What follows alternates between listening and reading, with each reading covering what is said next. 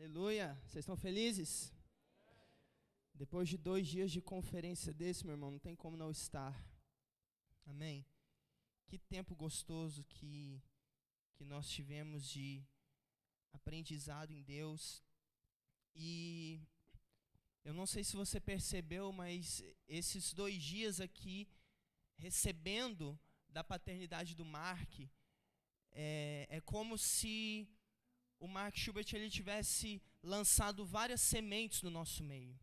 É como se eu chegasse aqui com vocês, enfiasse a minha mão num saco e, e, jogasse, espalhasse as sementes. Será que o seu coração é uma terra fértil para que essa semente possa germinar? Deus quer preparar o seu coração nessa noite, para que tudo aquilo que foi semeado nessa casa se torne realidade. Para isso, eu gostaria de ensinar um pouco hoje a respeito de um tema que é, não é muito falado, mas é algo de suma importância que nós entendamos nos nossos dias. Hoje eu quero falar com vocês um pouco sobre tabernáculo de Davi. Quantos aqui já ouviram ministrações a respeito, algum ensino a respeito? Poucas pessoas. Abra sua Bíblia comigo no livro de Atos, capítulo 15, versos 15 a 18.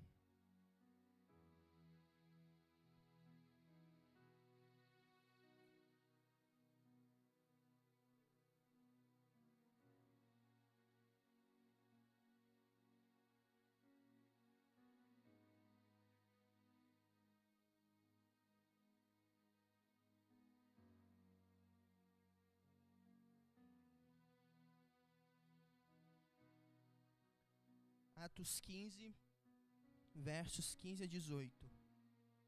Diz assim: Isto está em pleno acordo com o que disseram os profetas, como está escrito: Depois disso voltarei e restaurarei a tenda caída de Davi, reconstruirei suas ruínas e a restaurarei, para que o restante da humanidade busque o Senhor, incluindo os gentios Todos os que chamei para serem meus, o Senhor falou.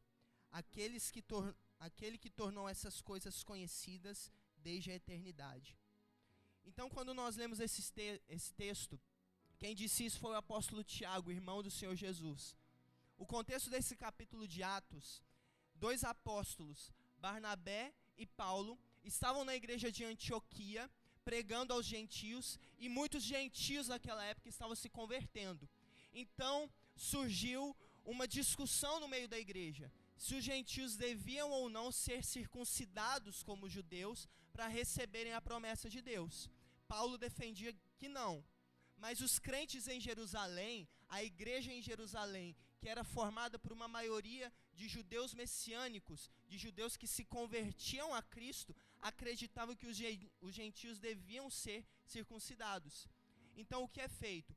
Paulo e Barnabé saem de Antioquia e descem para Jerusalém para fazerem um concílio com todos os apóstolos e anciãos para discorrer a respeito da circuncisão ou não dos judeus.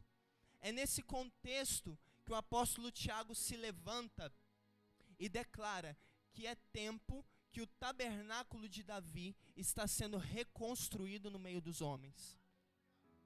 Para que nós entendamos isso, meus irmãos, nós precisamos caminhar um pouco pela antiga aliança para entendermos o que foi esse tabernáculo, em que contexto ele surgiu e qual o impacto que ele trouxe sobre o povo de Deus. Essas palavras ditas pelo apóstolo Tiago em Atos 15 são uma paráfrase do que está escrito em Amós capítulo 9, versos 11 e 12. Então nós vemos na nova aliança a antiga aliança se cumprindo. Vamos agora entender o que é o tabernáculo de Davi. Abra sua Bíblia em 1 Crônicas, capítulo 11, versículo 4. Vamos lá.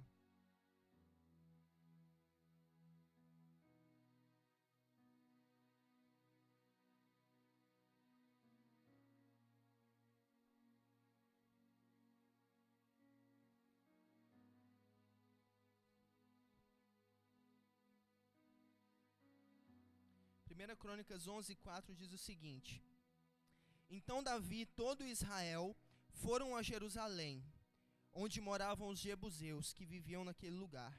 Versículo 5, vamos ler também. Os jebuseus zombaram de Davi: Você jamais entrará aqui. Mas Davi tomou a fortaleza de Sião, que hoje é chamada de cidade de Davi. Nós precisamos entender, no início desse capítulo, é, o rei Davi ele é consagrado rei sobre Israel. Ele já havia sido ungido por Samuel capítulos antes. Toda aquela história, Samuel vai até a casa de Davi, não não encontra e não encontra o rei de Israel até encontrar Davi e ungir. Mas nesse momento aqui nesse capítulo é um momento que Davi é reconhecido rei sobre a nação de Israel. E é interessante que a primeira coisa que é feita por Davi, quando ele é, ele é consagrado rei, ele conquista uma cidade. Isso nos ensina o quê? Deuteronômio capítulo 12, versículo 4, o Senhor declara que era da vontade dele ter um lugar onde ele colocaria o seu nome. Então, para que o reino de Deus fosse estabelecido, para que Israel entrasse num novo tempo, era necessário um lugar para que o nome de Deus fosse estabelecido. E foi exatamente esse lugar que Davi conquistou. Quando Davi conquista Jerusalém, a cidade é conhecida como cidade de Davi. E o interessante é que o significado do nome de Davi é amado. Então, se nós juntarmos as duas informações, nós entendemos que Jerusalém é a cidade do amado. Então, Davi se levanta como rei, conquista Jerusalém e acha, e Deus então acha, um lugar onde ele pode colocar o seu nome. Meu irmão, ao Deus encontrar um homem segundo o seu coração, ele encontrou um lugar onde ele pode colocar o seu nome. Eu creio que existem pessoas aqui nessa noite segundo o coração de Deus, amém? E é sobre você, e sobre o ambiente onde você foi estabelecido. Nós vamos estudar sobre ambiente daqui a pouco, que o Senhor deseja estabelecer o nome dele. Amém? É interessante também, meus queridos, que Davi ele desejava que a presença de Deus entrasse na cidade junto com ele. Quando nós lemos essa história e, e, e, nós seguimos o fluxo do que está acontecendo em Israel, nós vemos que coisas inusitadas aconteceram com o povo anos antes de Davi tomar o reinado. Eu acredito que vocês conhecem toda a história do tabernáculo de Moisés que foi estabelecido no deserto, a questão do átrio, do lugar santo, do santíssimo lugar, e a arca de Deus ficava no santíssimo lugar. Só que aí o povo entrou na terra prometida e começou a batalhar com os povos que estavam ali. Em determinada batalha dessa, na batalha contra os filisteus, o povo ele toma uma decisão que não agradou a Deus eles vão até o lugar do tabernáculo, retiram a arca e levam a arca para a guerra.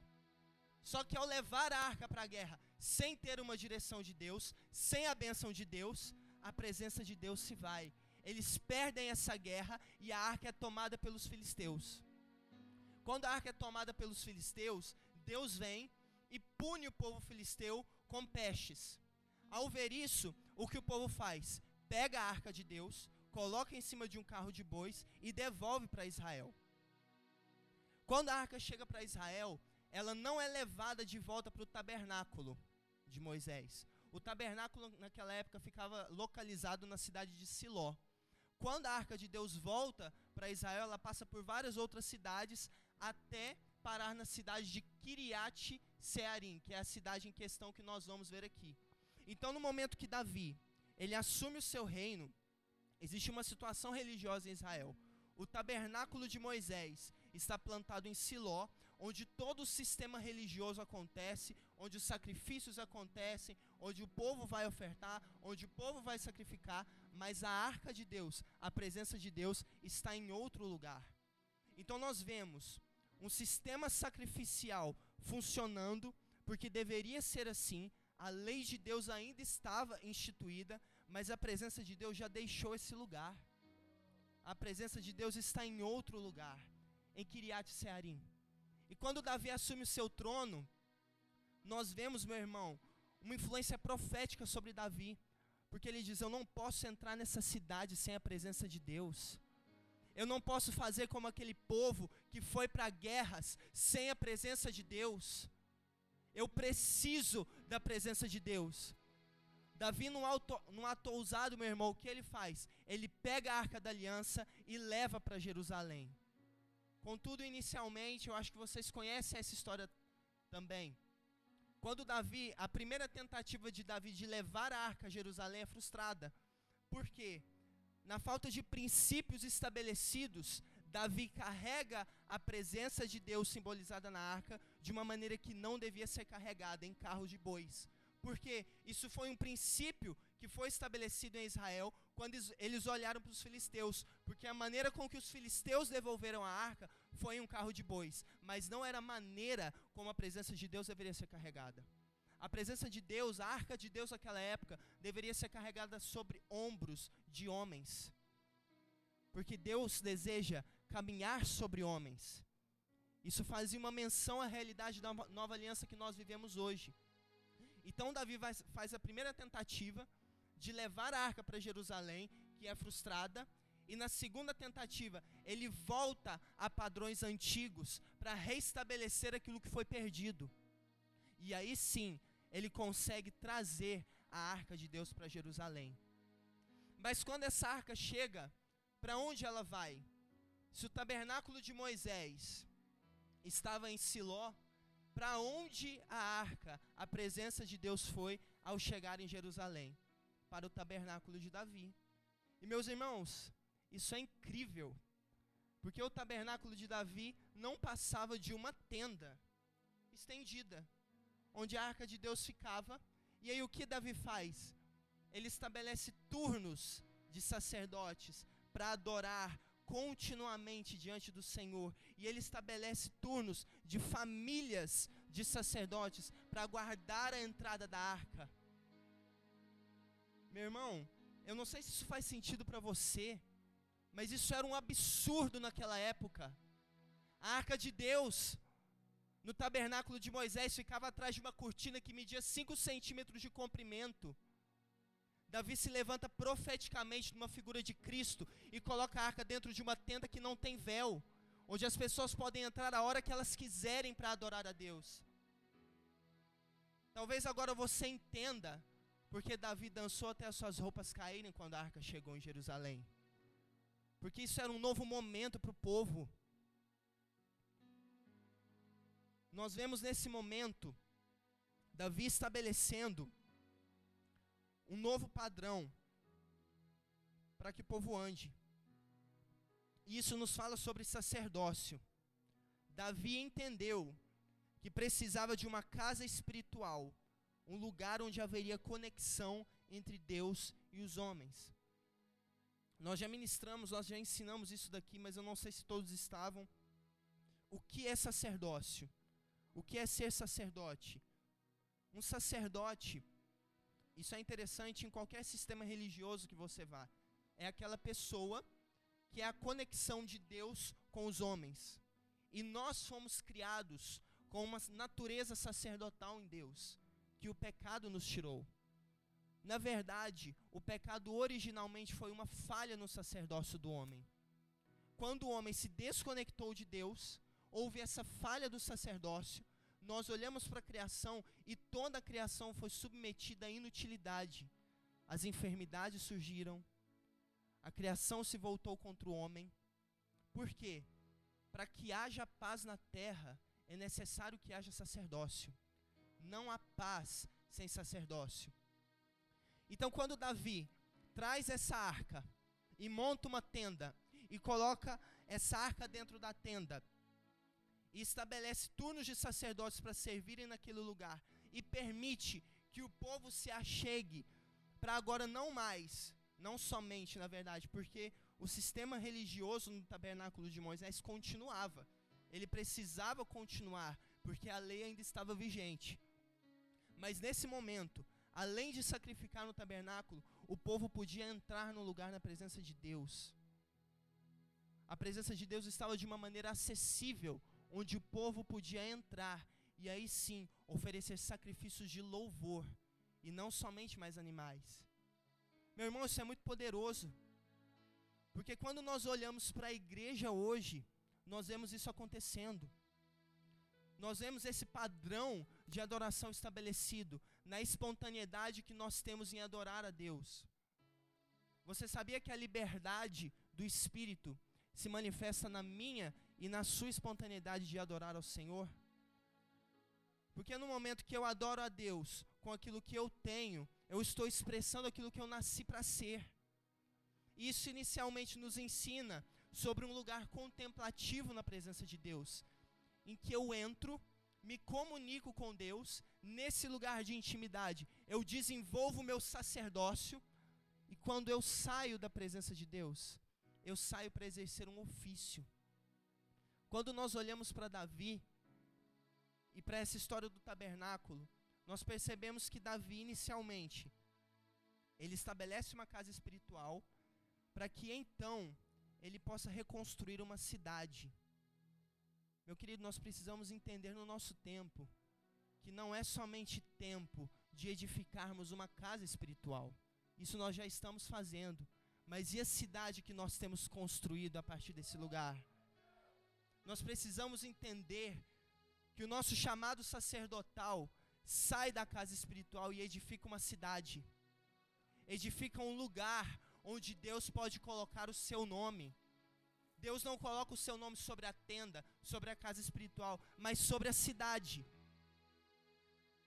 E é isso que nós somos chamados para fazer.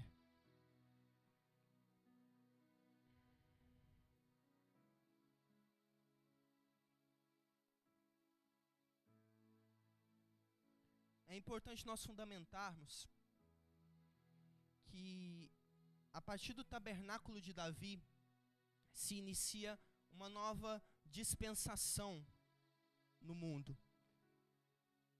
Quando nós estudamos a Bíblia, nós vemos que todo o tempo, toda a história, ela é dividida em sete dispensações, sete alianças que Deus corta com o homem para que ele possa se mover na terra. E a partir do momento que Davi leva a arca para Jerusalém, a coloca dentro da tenda, a Bíblia diz que assim que Davi volta para o seu palácio e se assenta no seu trono, o profeta Natan vem e anuncia para ele a aliança que Deus estava firmando com ele a partir daquilo. Aí começa a aliança davídica. A aliança davídica não estava firmada na tenda que Davi construiu, mas na promessa de Deus de entregar para ele um descendente que reinaria para sempre. E esse descendente é Jesus. Contudo, tudo que Davi construiu em Jerusalém e fez naquele tempo era profético e apontava para Cristo. E também nós precisamos entender que a aliança de Davi, ela é uma aliança de transição entre a lei e a graça. Porque a aliança logo antes dela foi a aliança de Moisés, que estabeleceu a lei e o seu tabernáculo. E a aliança que vem logo depois é a aliança da graça, a qual nós estamos vivendo hoje. E toda aliança de transição, nós precisamos entender que ela possui elementos dos dois lados, do lado antigo e do lado novo. Então, por isso, os sacrifícios continuaram no tabernáculo de Moisés mas também nós podemos olhar e ver a graça de Deus se manifestando em um lugar onde as pessoas podiam chegar com acessibilidade diante de Deus, poderiam ofertar diante de Deus o que elas tinham, suas danças, os seus cantos, tudo o que elas eram. Isso era o sacrifício de louvor que acontecia no tabernáculo de Davi. Outro princípio importante também, nós precisamos fundamentar para entendermos um pouco mais sobre aliança. Toda aliança de Deus, ela é fundamentada sobre o princípio: um homem, um ambiente. O que é isso? Sempre que Deus quer fazer algo na terra, ele firma uma aliança com o homem para que o ambiente seja mudado. E é isso que o Senhor fez conosco, meu irmão. Deus firmou uma aliança conosco para que Juiz de Fora fosse mudada, para que o Brasil fosse mudado, para que as nações sejam tocadas. Deus quer, Deus deseja o homem, para que ele se mova na terra. ou então a arca não teria sido carregada sobre o ombro dos sacerdotes. Isso nos ensina um princípio muito valioso, meu irmão.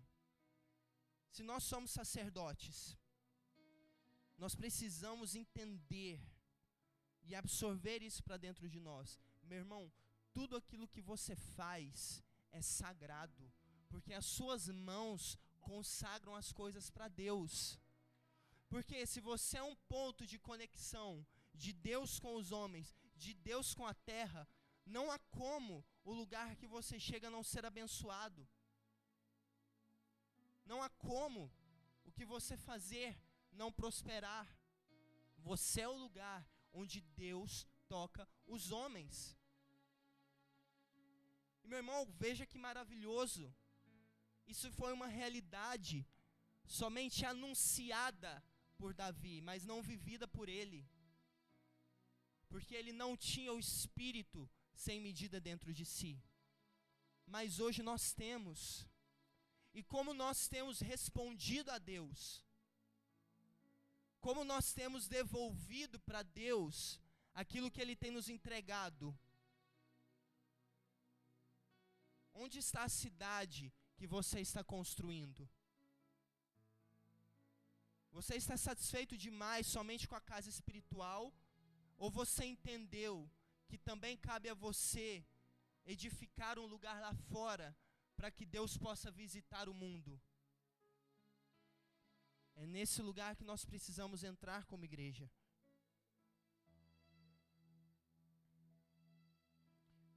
No modelo de adoração contínuo e ininterrupto do tabernáculo de Davi, o sacerdócio poderia ser exercido de maneira natural e espontânea, como nós falamos. No tabernáculo de Davi, o homem era moldado à imagem sacerdotal de Deus, pois podia exercer aquilo que tinha em sua essência. Meu querido, você precisa entender que para você ser um sacerdote de Deus, você não precisa fazer força. Você não precisa jejuar 30 semanas. Você precisa simplesmente ser quem você nasceu para ser. Porque Deus te criou assim. E a sua essência, aquilo que você nasceu para ser, comunica a Deus. E é exatamente isso que Deus te deu que deve ser usado para construir a cidade que nós estamos falando, para edificar um lugar para que Deus possa visitar os homens. Cabe a nós administrar a revelação de Deus à criação.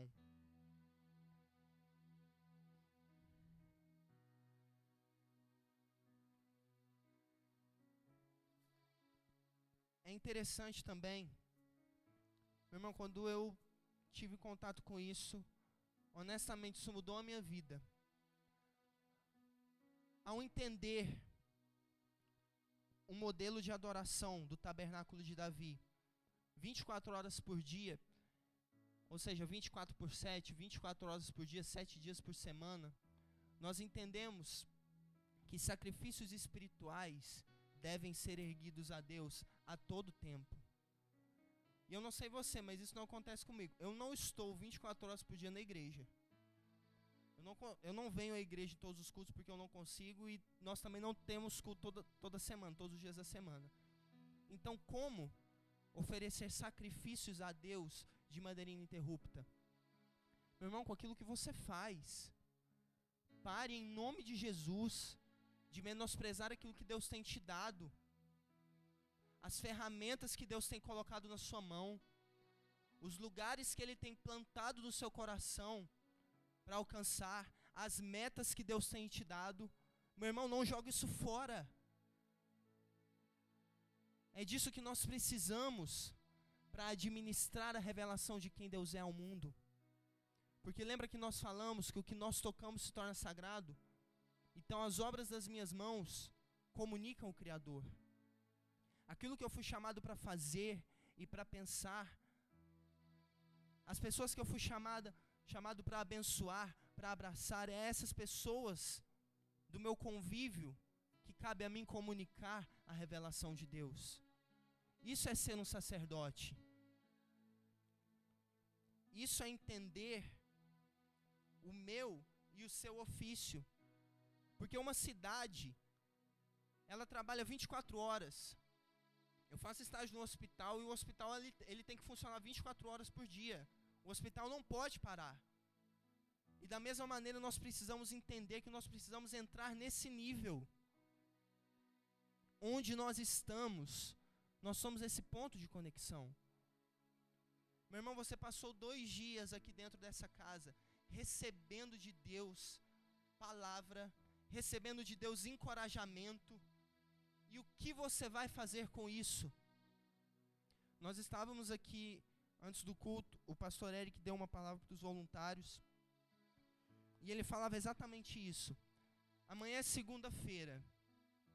E o que nós vamos fazer com a chama que Deus nos entregou? Meu irmão, da hora que ele falou aquilo, uma palavra saltou no meu coração. Sabe o que é avivamento? É construir uma cidade. Avivamento é aquilo que nós saímos para fazer e não aquilo que nós entramos para viver aqui dentro. Isso aqui é necessário sim, para que nós sejamos fortalecidos em Deus, para que nós desenvolvamos a nossa natureza no dia a dia com os nossos irmãos, ouvindo palavras, adorando a Deus. Mas a adoração se expressa lá fora.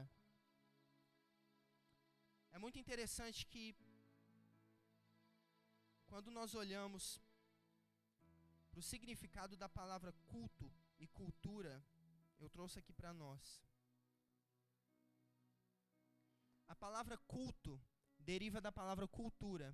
E cultura significa basicamente o trabalho de cultivar a terra. O culto, ele é resultado de uma cultura.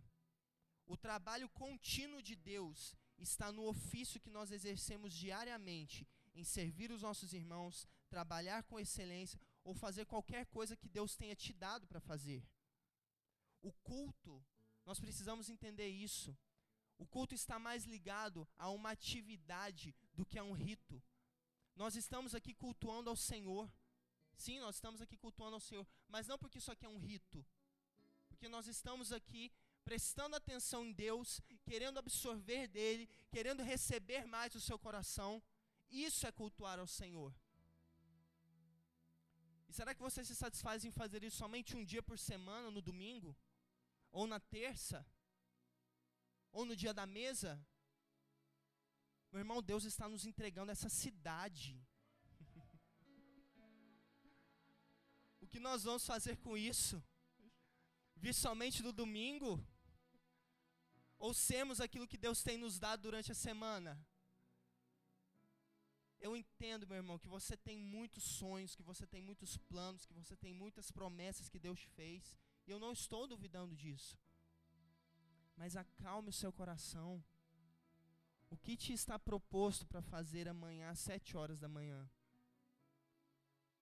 Pode não ser a promessa que o Senhor te entregou esses dois dias, mas de certo, o seu ofício amanhã às sete horas da manhã vai te preparar para a promessa que o Senhor te entregou aqui nesses dois dias. De certo, as aflições dessa semana estão te moldando para se tornar o homem e a mulher que Deus deseja que você seja. Para vir para fora tudo aquilo que já foi plantado dentro de você.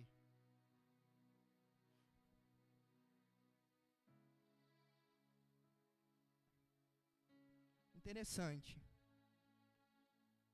Como que nós construímos uma cidade? Por meio de trabalho. Tem como construir algo sem trabalhar?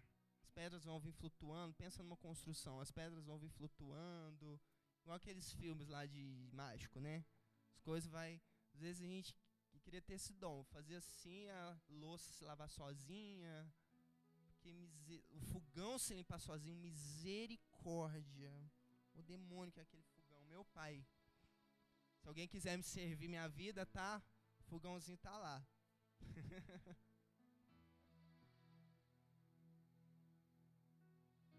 Como que nós construímos uma cidade, meu irmão? Por meio do nosso trabalho.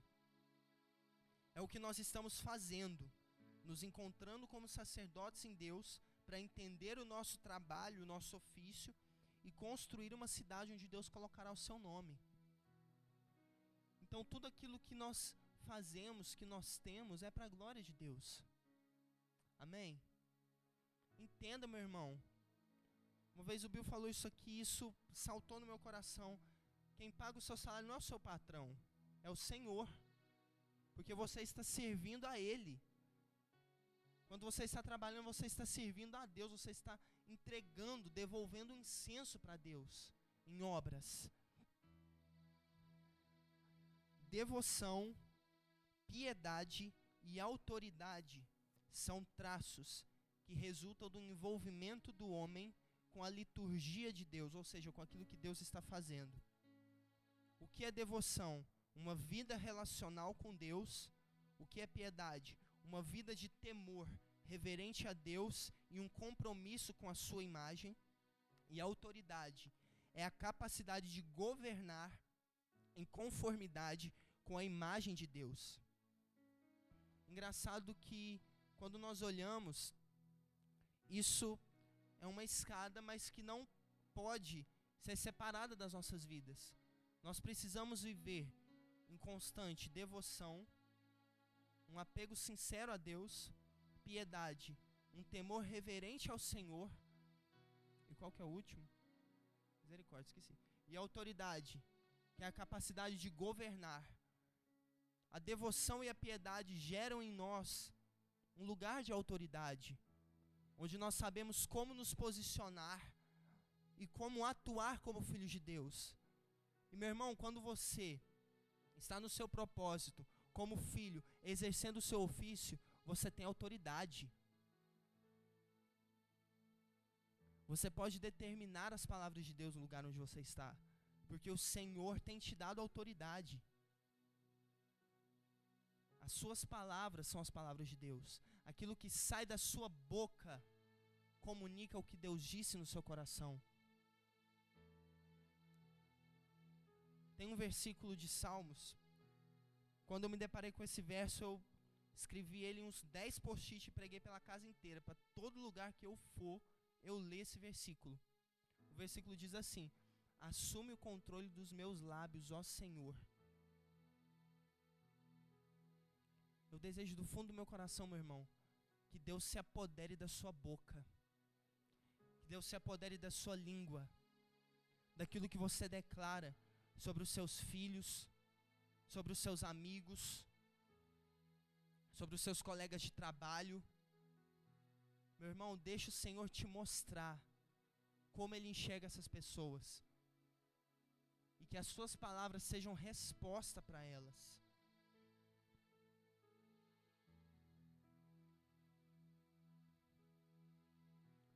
Mas então, nós falamos disso tudo, do tabernáculo e desse modelo que foi estabelecido.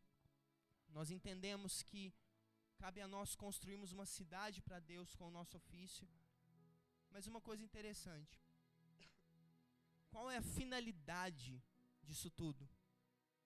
Será que Deus nos chamou para que nós exercer, exerçamos o nosso trabalho e simplesmente, somente as pessoas sejam abençoadas por isso?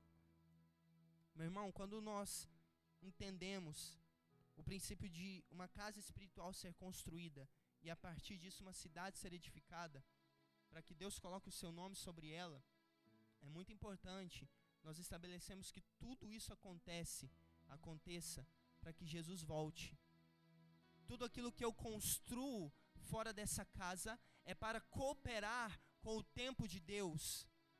É para cooperar com os tempos e com as estações, para que Jesus volte e estabeleça o seu reino.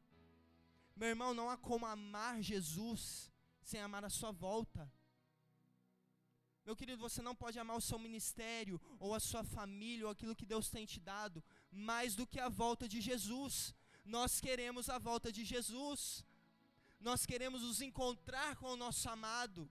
Nós queremos cear com Ele. E tudo aquilo que nós construímos é para cooperar com que Ele volte e busque a sua noiva. Meu Deus, isso não te empolga? Se encontrar com Jesus, vê-lo face a face, Eu sinto que às vezes nós nos embriagamos tanto com o que Deus tem nos dado. Às vezes nós nos embriagamos tanto, como por exemplo, a pregação dos sete montes. Nós achamos que nós precisamos abençoar e estabelecer os sete montes por eles mesmos. Não, meu irmão. A pregação do Evangelho é o que vai abençoar os sete montes. Desculpa se isso te ofende. Mas não é a educação que vai mudar o mundo, é o Evangelho. É o Evangelho que transforma o homem. Eu acredito na educação, mas eu também acredito no Evangelho. Somente o Evangelho pode salvar o homem. Somente o Evangelho pode tirar o homem do lugar de trevas. Então não se embriague com os ensinos que são verdadeiros, sim, mas volte à essência, que é simplesmente Jesus, a proclamação do Evangelho, que é o que pode mudar o homem.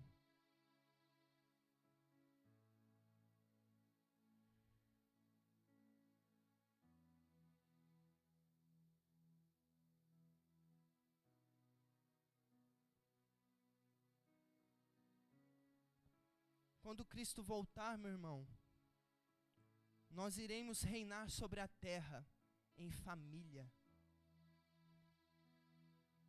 Mas como nós vamos viver família no reino que será estabelecido, se nós não conseguimos viver família aqui? É interessante que quando a tenda de Davi é erguida e os sacerdotes são separados por turnos, eles são separados por turnos de suas famílias. Eram as famílias que ministravam ao Senhor. Eram as famílias que ministravam a adoração. Eram as famílias que guardavam as portas do templo, do templo, do tabernáculo. Tudo que Deus faz, Ele faz partindo de um princípio de família. E quando essa era acabar e Cristo voltar para reinar sobre a terra, nós iremos reinar juntamente com Ele em família. E meu irmão, não pense que nós vamos reinar sentadinho lá, vamos mandar as coisas vão acontecer. Não, nós vamos trabalhar para o nosso Senhor aqui também. Amém? Mas você não está aguentando trabalhar para Deus nem hoje. Como que você vai trabalhar para o Senhor quando Ele voltar? É aqui, meu irmão, que as sementes são plantadas nos nossos corações. Para que isso possa crescer e germinar. Na verdade, germinar e crescer, né?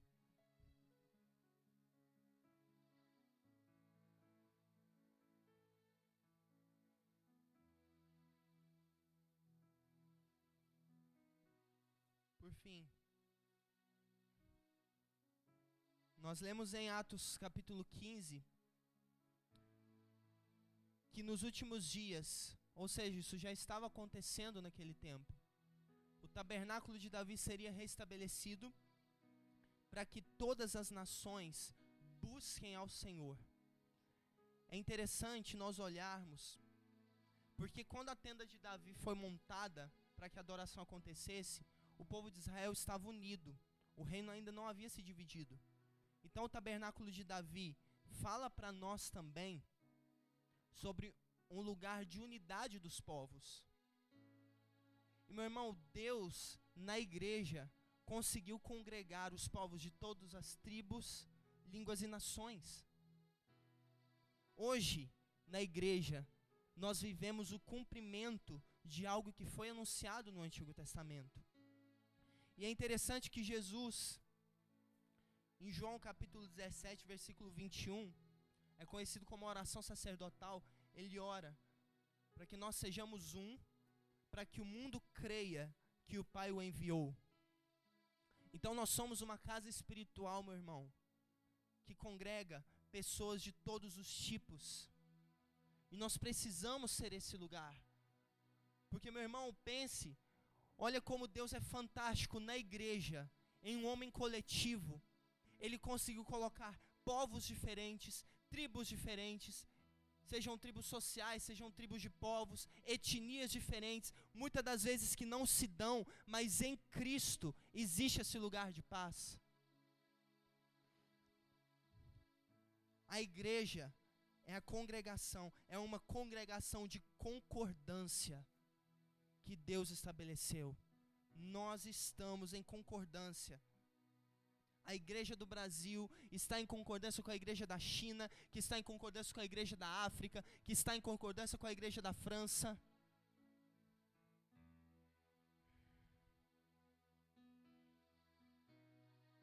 E que além disso tudo, meu irmão, para encerrar, nós precisamos entender que o papel da igreja é servir as nações. E eu e você precisamos entender também, meu irmão, que quando você está servindo a Deus o seu emprego, você sabia que você está servindo o Brasil? Quando você abençoa o seu irmão, você sabia que você está abençoando o Brasil? Tudo que nós fazemos abençoa a nossa nação. Mas eu gostaria de trazer uma palavra muito pontual para o nosso tempo. Nós recebemos aqui esses dois dias muitas direções e muitas coisas que nos tocaram, e meu irmão, gerando expectativa para essa conferência e orando a Deus o que Ele queria nos comunicar. Eu percebi muito forte no meu espírito que essa casa não irá abençoar apenas Juiz de Fora. Meu irmão, eu acredito que sentados aqui me olhando estão homens e mulheres que serão enviados para as nações. Mas para que isso aconteça, eu e você precisamos cooperar com o tempo de Deus. Os processos, meu irmão, que eu e você passamos, estão nos moldando para que nós alcancemos as nações. Eu acredito, do fundo do meu coração, que a nossa casa irá abençoar a igreja perseguida. Eu não sei se vocês sabem, mas hoje é dia da igreja perseguida. Quantos irmãos nossos morrem pela causa de Cristo? E eu acredito que pessoas se levantarão aqui para salvar esses irmãos. Eu acredito numa igreja, numa mentalidade que abençoa também a cidade, mas que também sabe se conectar com aqueles irmãos que estão distantes. Meu irmão, eu quero que Deus os dê lágrimas pelas nações. Eu quero que Deus os dê lágrimas pela igreja. Por aqueles que morrem de fome. Meu irmão, eu quero que Deus os dê lágrimas. Porque somente assim nós poderemos ser resposta. Feche os seus olhos.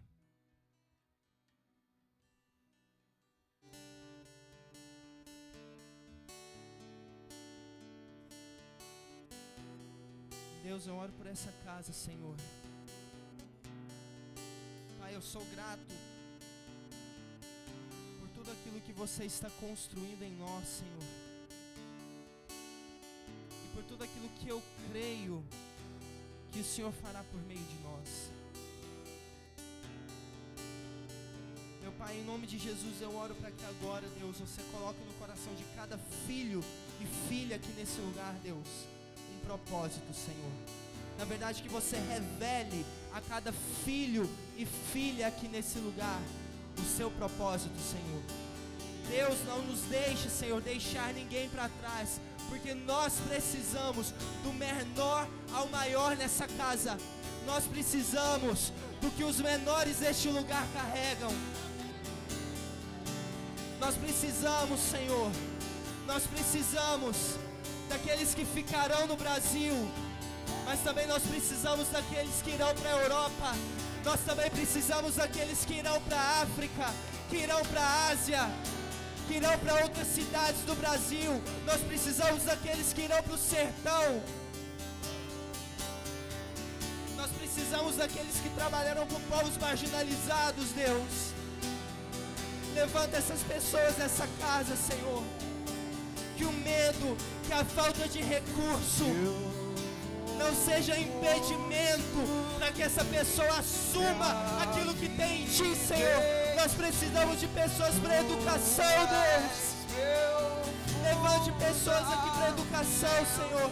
Nós precisamos de pessoas para saúde no Brasil, Senhor. Nós oramos, Deus, por médicos dessa casa, Senhor, por enfermeiros, por fisioterapeutas, por farmacêuticos por assistentes sociais.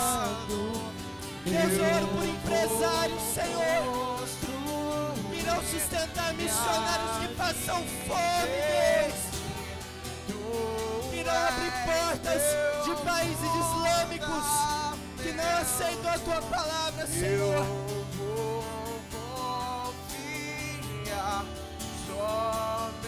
Deus, eu oro por mentes brilhantes nesse lugar, Pai. eu não fazer descoberta, Senhor. Construir. Que irão mudar escolas. Que irão mudar o destino de crianças. Eis-nos aqui, Senhor. Eis-nos aqui, Senhor. Eis-nos aqui, Senhor. Para abençoarmos as nações.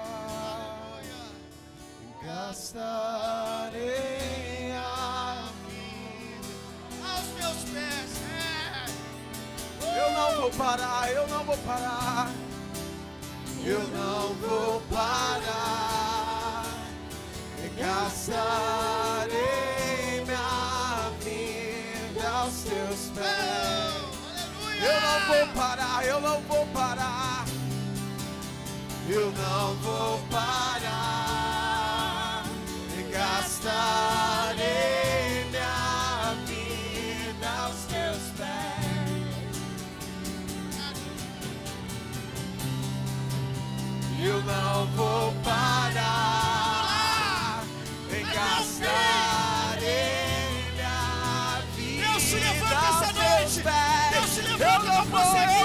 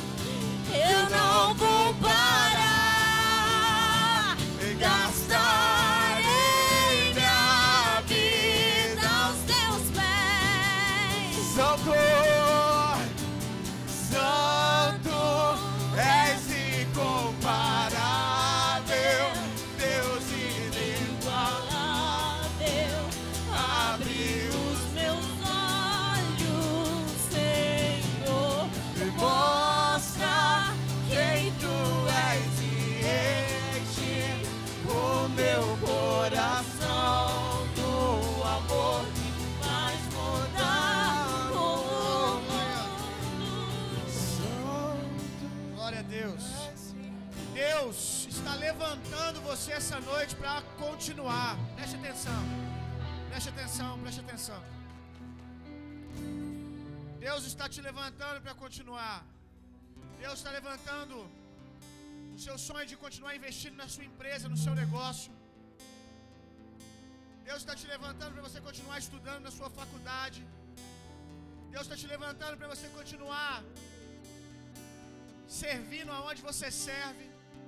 Talvez você chegou aqui arrastado, pensando em desistir de tudo, da sua profissão. Eu quero te dar um olhar espiritual, meu irmão. Você tem que entender que o que você faz glorifica a Deus, você não pode parar. Deus tem recebido louvores da casa que você constrói. Deus tem recebido louvores do seu empreendimento. Deus tem recebido louvores do seu estudo na faculdade, do seu serviço de secretariado. Deus tem recebido louvores, meu irmão. Você é empresário, já faz ideia quantas famílias já foram abençoadas por você? Você faz ideia quantas famílias já foram abençoadas pela sua renúncia? Pelas suas lágrimas de não desistir do seu negócio? Quantas pessoas foram abençoadas, meu irmão? Foram empregadas por você até aqui. Não menospreze o dom de Deus que há em ti. Eu sei que você só ouve isso para falar de gente que foi chamado para dentro das quatro paredes. Está errado. Não menospreza o fogo que está no teu peito acerca de algo, meu irmão. Pessoas estão sendo servidas por aquilo que você faz. Amém. Continue no processo, se deixe ser forjado. Calabria, eu quero ver a sua arte. Quando ele falou aqui de nações, eu não consigo pensar só no missionário que vai lá para ficar tempo integral pregando nas comunidades, mas eu penso na sua moda chegando lá nas nações. Eu penso na sua cozinha, Diego. Eu penso na sua cozinha, José. Arrancando louvores de quem come. E uma hora as pessoas que são servidas pela nossa casa vão saber assim: tudo que vem daquela casa é bom. Quando você come o que eles fazem, você glorifica a Deus. A sua música chegando lá. Alguns foram chamados para o Brasil, foram chamados para construir algo aqui em Juiz de Fora, é a sua geografia. Mas eu creio que há pessoas aqui que o serviço que você presta, a sua empresa vai abençoar nações. A sua empresa vai abençoar outras economias, meu irmão. Quem sabe você vai abrir coisas em outras nações, conexões com outros lugares. E pessoas que nem reconhecem a Deus como Senhor, num grande dia vão ter que admitir que comeram da vida de um cristão. Amém. Que foram, que foram servidas na sua profissão por um empresário cristão que a abençoou, que a honrou. Aleluia. Quantos estão entendendo o que eu estou dizendo? Amém. Você pegou isso? Então se levanta. O que você faz é espiritual, meu irmão. Se levanta. Prossegue, avança. Não pare. Não pare em nome de Jesus. Glória a Deus. Graças a Deus que eu não preguei. Meu Deus, já pensou se eu prego hoje? Graças a Deus que eu não preguei, meu irmão. Não sei se você percebeu, a gente passou dois dias. Olha a importância dos cinco ministérios, hein, gente? Olha a importância dos cinco ministérios. Nós passamos dois dias recebendo de um apóstolo que durante esses dois dias tocou profecia, o dom de profecia, é visível isso. Ele tocou, aliás, o dom de profeta. Apesar do Marcos ser um apóstolo, durante esses dois dias a gente viu Deus fluindo nele, no dom, no ministério do profeta, durante esses dois dias. Aí por que, que o Vitor está pregando hoje? Porque eu queria ouvir um mestre. Aprenda algo. Todo profeta tem que ter um mestre junto com ele, todo mestre tem que ter um profeta junto com ele. Isso traz equilíbrio no reino de Deus. Porque o profeta, ele vive nas nuvens. O profeta, ele vive o tempo todo no sobrenatural. Se eu costumo chamar falar que os profetas são como balões de gás hélio. Se você soltar, eles voam e vão embora. Agora o que, que dá equilíbrio para o profeta? Ter um mestre segurando a cordinha o tempo todo. Aí a gente vê uma igreja que está com os olhos no sobrenatural, mas para construir na terra. Quantos entenderam o que eu disse? E todo mestre tem que ter um profeta perto dele, senão ele vira um fariseu enjoado que ninguém aguenta. Ele tem que ter alguém dizendo que ele não tem que explicar tudo, pirando a mente dele, dizendo: aqui você não explica, cara. Aqui é o sobrenatural, aqui você só se rende. Amém. Então a gente tem que ter uma casa que flui nos cinco dons. Hoje você viu aqui dons cooperando um com o outro. E agora eu estou aqui pastoreando você. Amém? Estamos fechando tudo. Que Deus abençoe você.